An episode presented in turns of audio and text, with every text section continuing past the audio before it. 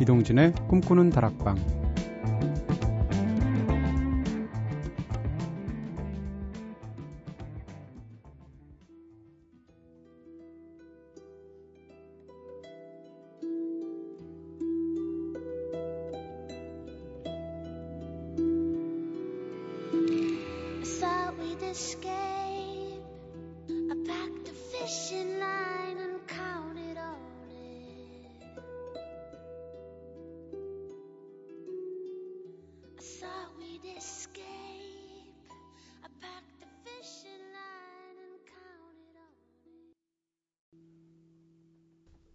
안녕하세요. 이동진입니다. 이동진의 꿈꾸는 다락방, 오늘 첫 곡으로 들으신 노래는 카타토니아의 뷰러믹 비트 들으셨습니다. 영국 밴드죠. 카타토니아. 노래 듣고 이렇게 시작하니까 마치 어떤 어둑어둑한 숲속에서 촛불 켜놓고 무슨 의식을 하늘을 바라다 보면서 보름달, 네, 무슨 의식을 비는 것 같죠? 살짝 무슨 중세의 분위기도 나는 것 같고요. 비옥 같은 목소리지만 카타토니아의 목소리, 네, 좀 더 여린 느낌이 있고요. 하프 소리도 들리고 묘한 곡이었습니다. 비올라믹 비에츠 들으셨고요. 꿈다방 가족들과 더 친해지는 시간이죠. 자, 오늘도 꼬꼬수다로 한번 시작해 보겠습니다. 지난주에는 나에게 없으면 없을수록 좋은 것들, 여기에 대해서 이야기 나눠봤었는데요. 그렇다면 오늘은 없다면 어쩐지 좀 서운해지는 우리들의 첫사랑 이야기 한번 해볼까 싶어요. 또 고백의 시간이네요. 네. 자, 오늘도 여러분들의 다양한 의견들 많이 보내주세요. 먼저 제작진 부대 이야기부터. 선우의 첫사랑. 아, 정말 부끄럽지만요. 누군가를 진짜로 좋아했던 첫 번째 기억은 초등학교 5학년 때인데요. 이럴 줄 알았어. 일찍 시작할 줄 알았어. 당시 RCY라는 단체 활동을 하면서 외부 행사들을 많이 다녔는데 그때마다 마주치던 대학생 봉사단 오빠. 많이 좋아했었는데 초등학생이 대학생을 언감생심. 네. 한 번은 가수를 초청하는 큰 행사에서 또 마주쳤는데 들고 간 카메라로 내 사진보다 그 오빠 사진을 더 많이 찍었던 기억이 나네요. 그 대학생 오빠는 지금쯤 결혼도 해서 좋은 가정에 가장이 되어 있겠죠? 하셨는데 이건 모릅니다.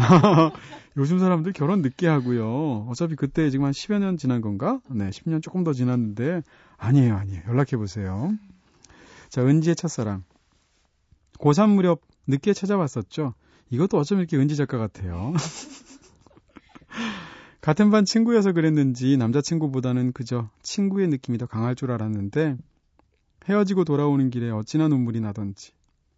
그 친구 덕분에 비 오는 날 우산 없이 비 맞으면서 사연 많은 여자처럼 울어보기도 했네요 하셨는데 이거 사연 많은 여자처럼이 아니고 사연 많은 여자인 거거든요. 역시 눈앞에 그려집니다. 내 남자친구의 결혼식이라는 줄리아 로버츠 나왔던 영화를 보면 이거 비슷한 상황이 펼쳐지죠. 제 경우는 어떤가 하면 이거 제가 선우 작가를 장난쳤는데 저도 초등학교 5학년 때인데요.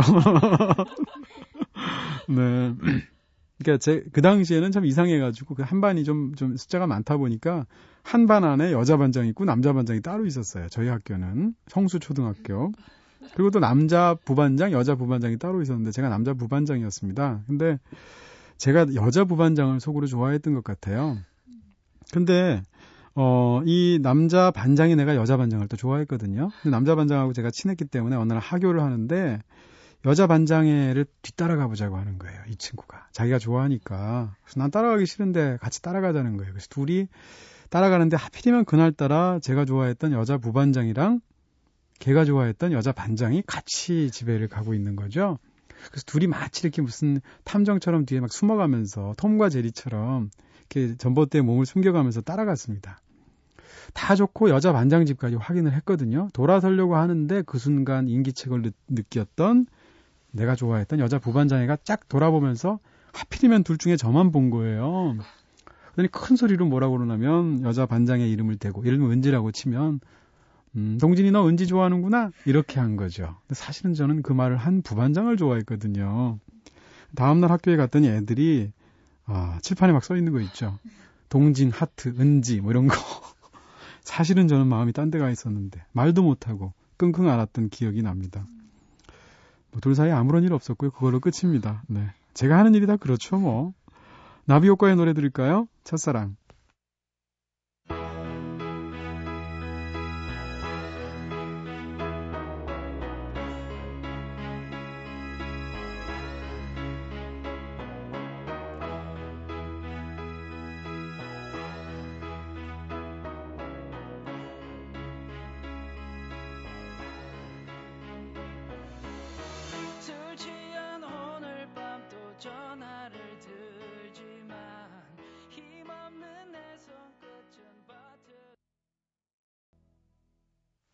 나비효과의 노래 첫사랑 들으셨습니다. 진짜 사랑을 참 하게 되면 나비효과처럼 그 사랑의 마음이 확 퍼져서 한 사람의 삶을 완전히 바꿔버리죠.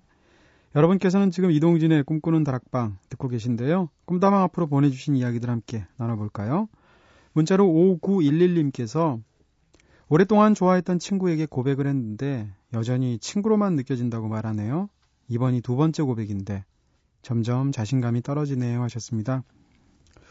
만일 5911님이 남자이고 이 고백했던 친구가 여자라고 한다면 제가 볼 땐 여지가 있는 것 같아요. 앞으로 한두 번 더 고백을 해보시든가 타이밍을 노려서.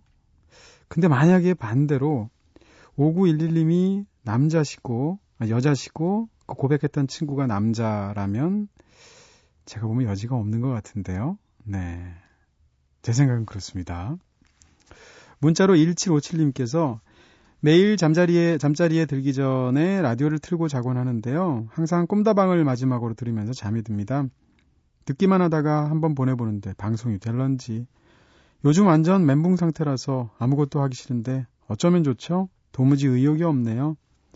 그래도 듣고 싶은 노래는 있는데요. 본조비의 Always입니다. 틀어주실 거죠? 참고로 사랑 때문에 온 멘붕은 아니에요 하셨습니다. 1757님 도무지 의욕이 없다고 하셨는데 제가 볼 때 의욕 있으세요. 일단 노래 듣고 싶으시잖아요. 그러니까 저희가 본조비의 Always 잠시 후에 틀어드릴 테니까 좋은 노래를 듣고 싶은 그 마음에서부터 다시 천천히 시작하시면 됩니다. 다가와서 그댄 나를 안아줘요. 혼자서 너무 작고 어두운 이 밤에 가지 마요. 그댄 내 말 들어봐요. 사실은 이 순간도 꿈인지 몰라요. 이동진의 꿈꾸는 다락방.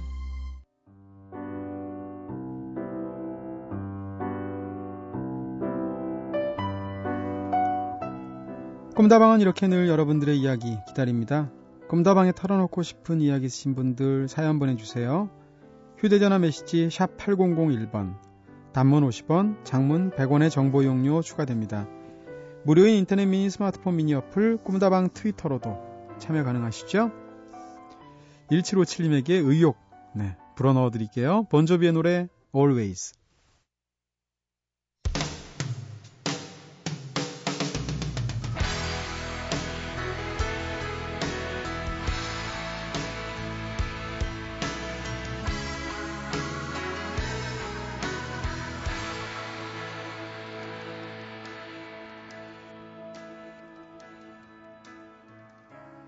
Romeo's bleeding, but you can't see his blood. It's nothing but some feelings that this old dog.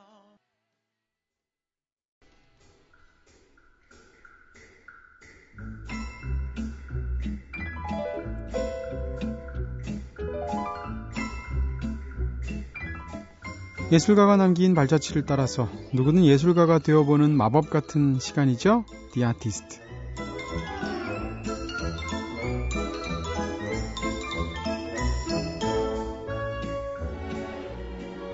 삶을 풍요롭게 하고 우리들에게 끊임없이 자극을 주기도 하는 예술가들의 이야기를 나누는 시간입니다.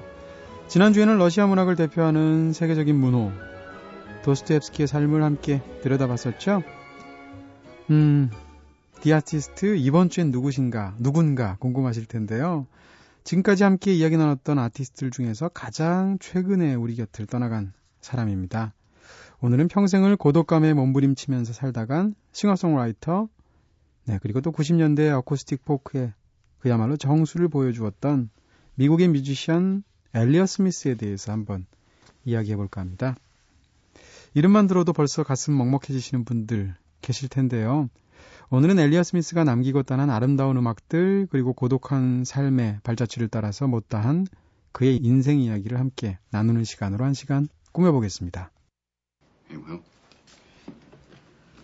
I don't know a lot. You see this? All this shit.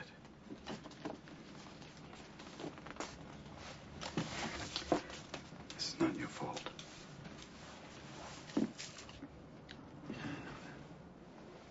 Look at me, son. It's not your fault. 지금 듣고 계신 영화는 1998년작이죠. 거스 반 산트 감독의 영화 굿윌 헌팅의 한 장면입니다. 천재적인 두뇌와 재능을 가졌음에도 불구하고 불우한 성장 환경 탓에 마음의 문을 닫고 살아가는 주인공 윌이죠. 이 윌이 그런 자신을 진심으로 이해해주는 스승인 션을 만나서 상처를 치유하고 성장해 나가는 과정을 그린 가슴 따뜻한 휴먼 드라마인데요. 지금 듣고 계신 장면은 윌이 션의 상담실을 찾아와서 양부에게 학대당하던 어린 시절에 대해서 이야기를 나누게 되는 장면입니다. 그의 상처를 어루만지기 위해서 션은 진심을 담아서 건네서 이렇게 말하죠. 내 잘못이 아니야 라고요. 처음에는 그냥 말치레로만 받아들였던 윌도 진심으로 자신의 아픔을 위로해주는 션에게 드디어 마음의 문을 열고 마음껏 눈물을 흘립니다.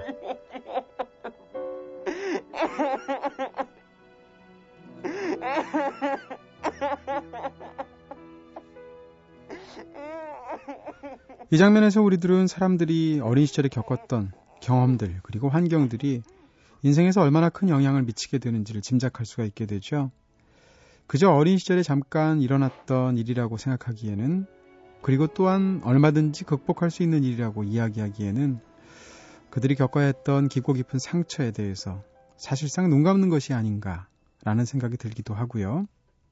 어쨌건 우리가 오늘 함께 이야기할 아티스트 엘리엇 스미스 역시 어린 시절에 불우했던 가정환경 그리고 그 시절에 겪었던 학대의 경험들이 평생 그림자처럼 따라다녔던 경우였습니다. 물론 이 영화의 OST 작업에 함께 참여하기도 했지만 이 영화 계속 보다 보면 엘리엇 스미스와 영화 속의 주인공인 윌이 참 많이 닮아있다는 것을 자연스럽게 느끼게 되죠. 사람으로부터 사랑을 받는 것 그리고 그 사람을 사랑하는 것에 대한 두려움을 극복하는 것 그렇게 극복하려고 노력했던 주인공 윌처럼 엘리엇 스미스 역시 그 바람을 담아서 가슴으로 노래했던 게 아닐까라는 생각도 하게 되는데요. 하지만 영화 속의 주인공인 윌과는 달리 엘리엇 스미스는 해피엔딩을 맞이하진 못했죠. 세상 속으로 당당히 걸어 들어갔던 윌과는 달리 엘리엇 스미스는 결국 안타까운 죽음으로 짧은 생을 마감했잖아요. 2003년 10월 20일 엘리엇 스미스는 자신의 LA에 있는 아파트에서 안타깝게도 비극적인 죽음을 맞이했습니다. 타살의 가능성도 심심치 않게 제기되고 있긴 합니다만 어찌됐건 공식적으로 사해는 자살이죠. 그의 나이 34살에 일어난 비극적인 결말이었는데요. 엘리엇 스미스 음악이 워낙 슬프고 또한 가사들도 굉장히 절망적인 내용들을 많이 담고 있었기 때문에 이 이야기를 처음 들었을 때 어떻게 보면 좀 뭐라고 그럴까요? 의외처럼 느껴지지 않은 부분도 있었습니다. 다른 한편 워낙 젊은 나이고 워낙 재능 있는 아티스트였기 때문에 그 상황이 더더욱 끔찍하게 느껴진 것도 사실이었고요. 어쨌든 이제 내년이면 엘리엇 스미스가 우리 곁을 떠난 지 딱 10년이 되는 해가 되는데요. 아무리 세월이 오래 흐른다고 해도 사람의 마음을 여지없이 무너뜨리는 그의 감성적인 음악들은 계속해서 빛을 발하지 않겠나라는 생각들을 하게 됩니다. 부서질 듯이 이어지는 여린 목소리, 그런 목소리로 쓸쓸함과 우울함의 감성을 정말 탁월하게 표현해냈죠. 그런 엘리엇 스미스의 노래들은 단지 노래로만 그치는 것이 아니라 비극적인 그의 인생에 투영된 결과물이었다는 것, 음악이 곧 그의 삶을 닮아갔다는 것, 이런 것을 우리 모두 알고 있기 때문이 아닐까 싶은데요. 오늘은 그 음악들에 조금 더 많이 집중해 보면서 그의 삶과 내면의 고독을 함께 다뤄보도록 하겠습니다. 엘리엇 스미스의 노래 먼저 들을게요. Between the Bars.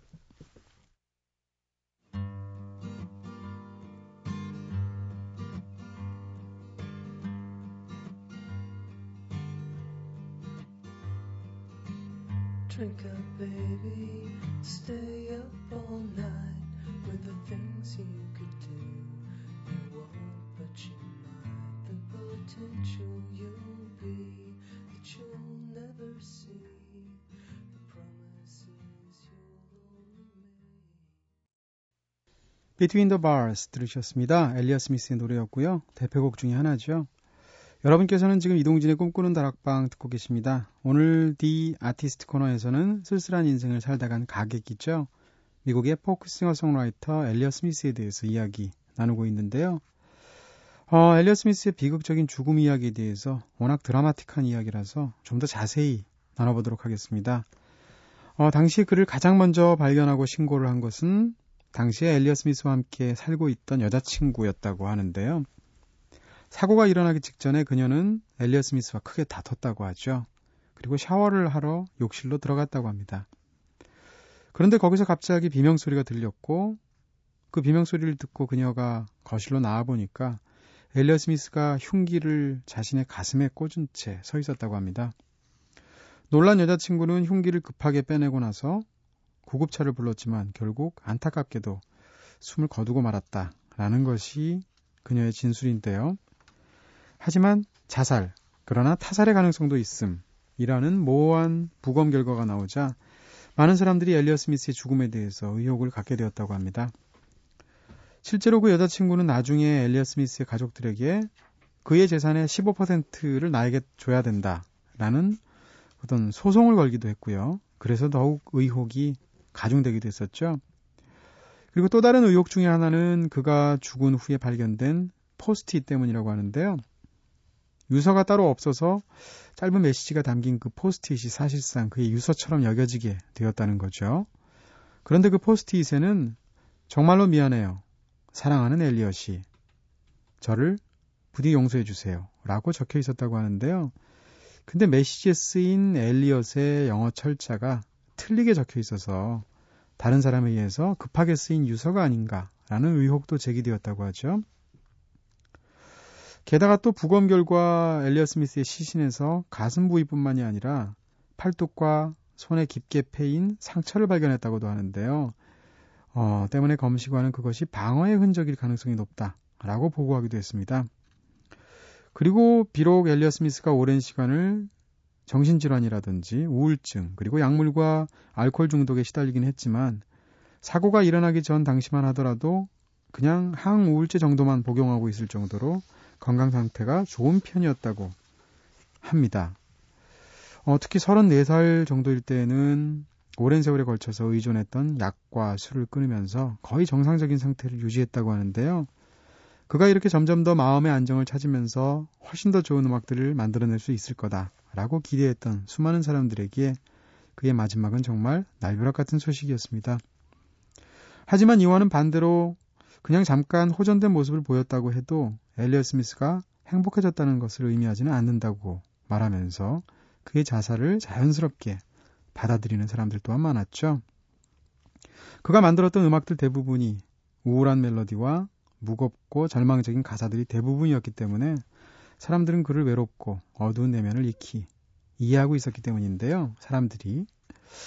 근데 사실 누구 굉장히 유명한 어떤 대중스타가 특히 젊은 나이에 갑자기 세상을 떠나게 나면 언제나 이런 일들이 있는 것도 사실입니다.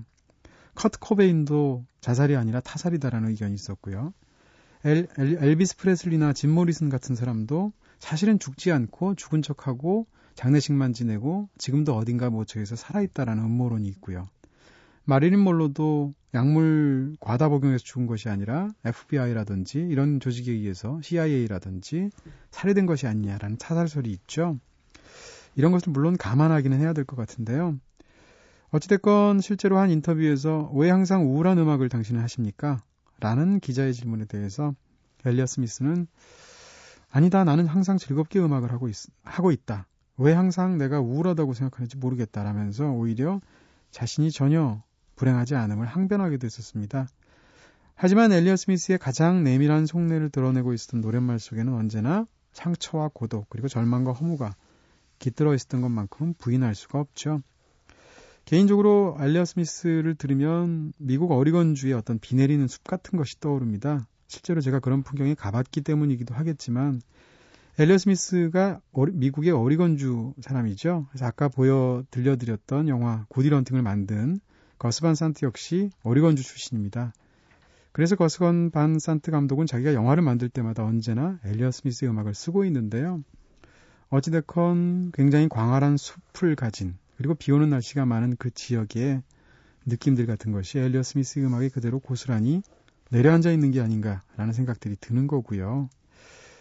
엘리엇 스미스의 비관적이고 우울한 가사들을 그대로 보여주는 대표적인 노래 중에 한 곡이죠. 그의 노래 Everything Means Nothing to Me 듣겠습니다. Someone found the future as a statue in a fountain and attention looking backward in a pool of water wishes with a blue songbird on his shoulder who keeps singing over everything. Everything means nothing to me. Everything means nothing to me. 네, 엘리엇 스미스의 노래 들었습니다. Everything means nothing to me. 네, 내게 중요한 것은 아무것도 없어. 네. 참 그렇죠. 마음이 착하라는데요. 엘리엇 스미스는 이렇게 지적이고도 고독한 가사 그리고 순수하고 감성적인 울림으로 정말 많은 이들을 공감하게끔 만들었죠. 엘리엇 스미스는 상상력이나 연기력으로 노래를 하는 재기발랄한 사람이 아니라 실제로 그 자신이 겪었던 경험들과 아픈 마음을 노래하는 섬세하고도 정직한 사람이었습니다. 때문에 그가 살아가야 했던 삶은 대부분 그렇게 행복하지만은 않았던 것이 사실이겠죠. 앞에서도 잠깐 언급해드렸는데요. 엘리엇 스미스의 평탄치 않았던 삶의 출발점은 가정환경이었습니다. 태어난 지 1년 만에 이혼한 부모 때문에 엘리엇 스미스는 늘 불안함 속에서 유년기를 보내면서 많은 상처를 받아야 했는데요. 특히 재혼한 어머니를 따라서 의붓 아버지와 함께 살게 되었을 때는 심한 학대를 받았다고 전해지죠. 확실치는 않지만 심지어 성적 학대까지 있었다고 하는데요. 이렇게 고통스러운 어린 시절의 학대를 겪으면서 엘리엇 스미스에게는 심각한 우울증 증세가 평생 따라다니게 되었습니다. 성격도 폐쇄적으로 변하게 되었다고 하는데요. 당시 그를 괴롭게 했던 의붓 아버지의 이름이 찰리. 실제로 그의 노래 썸송이라는 노래에는 찰리는 매주 너를 때리지. 그리고 너는 자라서 이상한 놈이 되어 있을 거야. 라는 가사가 직설적으로 담겨 있기도 합니다. 이 곡뿐만 아니라 그의 다른 곡들에서도 찰리라는 이름들을 많이 확인할 수 있다고 하는데요.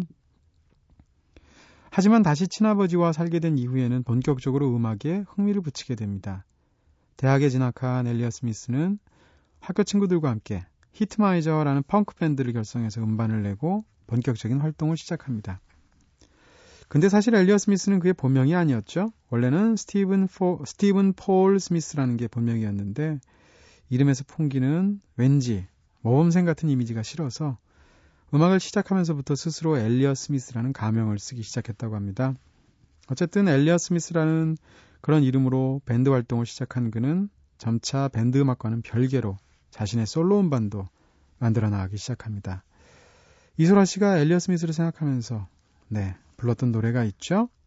트랙 8 듣겠습니다.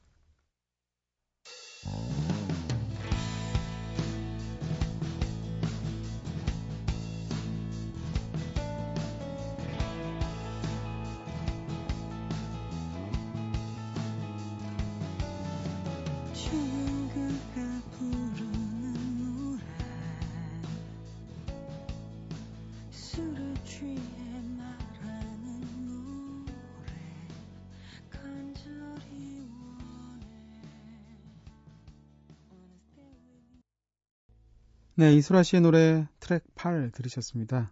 꼭 그래야 할 일이었을까라는 가사를 반복하는데 그 가사가 마음을 치네요.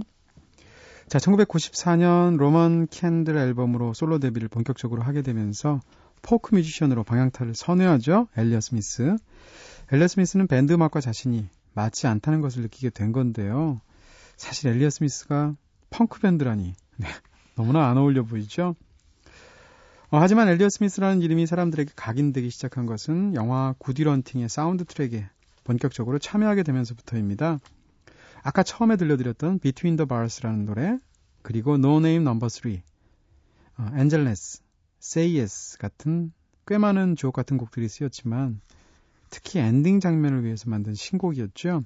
Miss Misery. 네, 이 노래가 무려 아카데미 시상식에 주제가상 후보에까지 노미네이션 되는 바람에 그를 시상식장 무대에 서게 하는 꿈같은 일들을 만들어내기도 합니다. 당시에 진짜 최후로 주제가상 트로피는 셀린디옹의 노래, 당시에 타이타닉이 그 아카데미상을 휩쓸었었죠. 그래서 My Heart Will Go On에게 돌아갔지만 우울하게 짝이 없는 어느 인디 가수의 노래가 아카데미에서 노미네이션 된 것만으로도 대단한 이슈가 되기도 했었죠. 그리고 한 가지 더 재밌는 일화를 잠깐 소개해드리면요. 엘리언 스미스가 당시 시상식장에 초대되어서 노래를 하러 갔을 때 마땅히 입을 의상이 없어서 그냥 곡의 뮤직비디오에 나오는 흰색 정장을 그대로 입고 갔다고 합니다. 근데 그게 너무 허름해 보인다는 이유로 주최 측에서 비슷한 디자인의 고급 수트를 긴급 공수해서 그에게 입힌 다음에 무대에 올렸다고 하는데요. 이선희 씨 일화 같아요. 이선희 씨가 강변가요제 갔을 때 청바지를 입고 갔더니요. 여성 싱어는 기왕이면 치마를 입는 게 좋다 해서 방청객으로부터 빌려 입고 올라갔다는 전설적인 이야기가 있는데, 어쨌건 이 영상 저도 기억이 나거든요. 이때 아카데미 시상식 저도 봤던 기억이 나고요. 이 동영상 사이트 같은 데서 보면 지금도 여러분 검색해서 보실 수 있습니다. 보시게 되면 아카데미 시상식장에서 그 노미네이션 된 노래들이 울려 퍼질 때 굉장히 장엄하게 무슨 합창도 넣고 편곡도 굉장히 화려하게 해서 이렇게 부티나게 보통 하는데, 엘리엇 스미스의 이날 무대는 전혀 그렇지가 않았어요. 그런 면에서 아카데미 시상식장의 어떤 하나의 이벤트로서도 굉장히 이색적이었던 기억이 납니다. 네, 어쨌건 누구보다 폐쇄적이었던 엘리엇 스미스가 가장 화려한 그런 쇼라고 할 수 있는 아카데미 시상식에 가서 노래를 불렀다는 사실 자체가 흥미로운 일이었죠.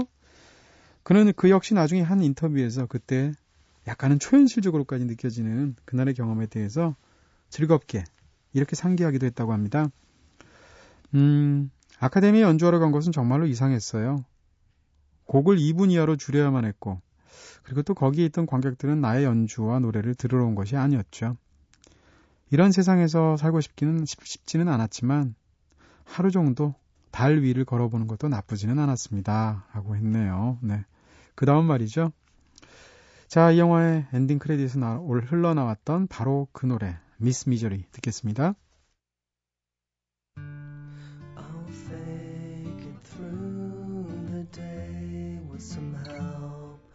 Johnny Walker Red, send the poison rain down the drain to put bad thoughts in my head.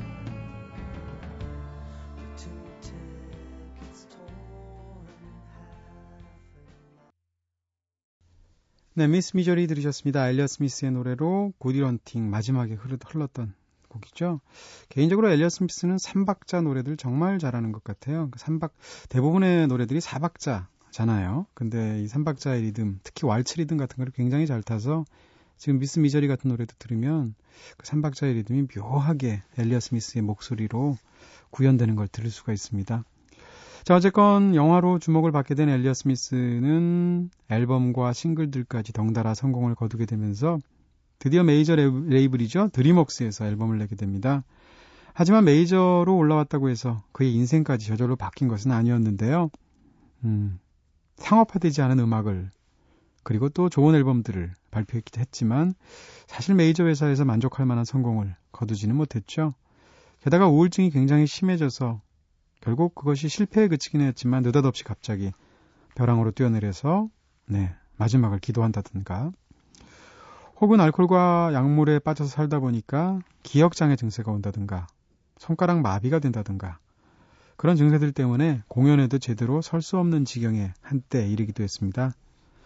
플레이밍 립스라든지 백의 라이브 공연장에서는 난투극을 벌이면서 경찰에 끌려가기도 했었는데요. 점점 이렇게 스스로를 무너뜨리면서 자신을 파멸의 길로 이끌던 엘리엇 스미스는 결국 비극적인 결말을 맞이하게 되면서 세상과 영원히 작별하게 되죠. 비록 무심하게도 불현듯 우리 곁을 떠나가게 되었지만 일종의 아름다운 패배자라고 불리게 되면서 사람들의 연약한 마음을 대변하는 우리 시대의 보석 같은 싱어송라이터 엘리엇 스미스. 국내에도 정말 많은 팬이 있죠.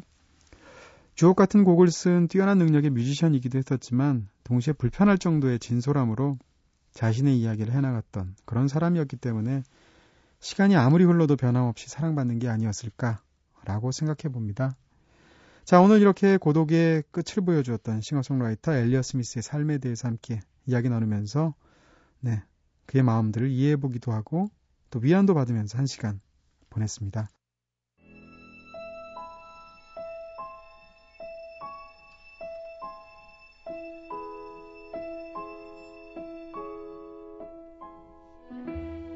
여러분 마음속에 있는 이야기들을 들려주세요. 요즘 난 말이야. 네, 오늘은 익명을 요청하신 한 분의 글을 함께 나누어 보려고 합니다. 안녕하세요. 저는 인서울 중위권 4년제 대학교 2학년에 재학 중인 학생입니다. 요즘은 어딜 가나 이게 제 이름이자 수식어예요. 학점 3.7, 토익 850, 대외활동 공모전 수상. 이게 제가 대학을 다니는 4년 동안 갖춰야 할 자격이었고요. 하지만 현실은 평이한 성적과 뭐 하나 제대로 한 것도 없이 요즘 들어 제가 2년간 뭐 했나 싶어요. 그런데 사실 저에게는 꿈이 하나 있습니다. 지금껏 가족한테는 한 번도 말해본 적 없지만 바로 작곡가가 되는 게 꿈인데요. 막연해 보일 수도 있겠죠. 정말 꿈 같아 보일 수도 있을 거예요. 하지만 사실 그렇게 막연히 꿈만 꾸는 건 아니고요. 틈틈이 아르바이트했던 돈으로 작곡 학원에 다녔습니다. 그리고 미디 기계를 사서 제 나름대로 열심히 곡을 쓴 적도 있어요. 저는 지금 제가 하고 싶은 걸 하고 싶습니다. 다음 학기부터는 제대로 음악 공부를 해보고 싶어서 아빠에게 휴학을 하고 싶다고 말해야 하는데 선뜻 말할 용기가 나지 않네요. 요즘 들어 생각이 많아져서 두서없는 글이지만 한번 적어봤습니다.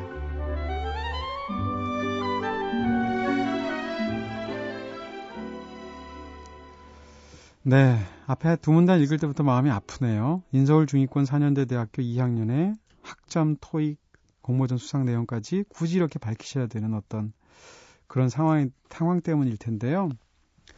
글쎄요, 제 생각에는 이 정도로 준비를 하셨으면 당연히 하실 수 있는 권리도 있으시고 또한 이미 20살도 한참 전에 넘기셨을 것 같고요. 아, 이제 막 넘기셨겠군요. 당연히 아버지한테 말씀드릴 수 있다고 생각이 듭니다.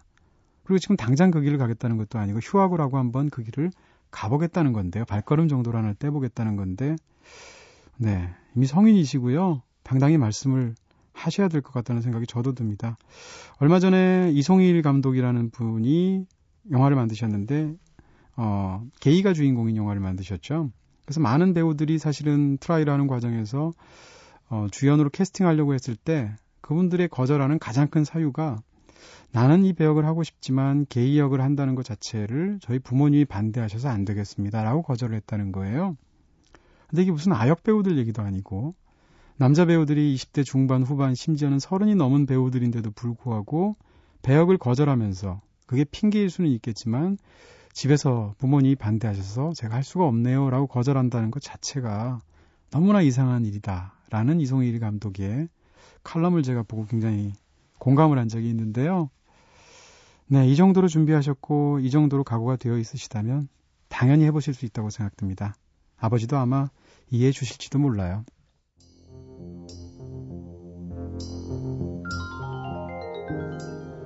네, 오늘은 디 아티스트로 1시간 꽉 채워봤습니다.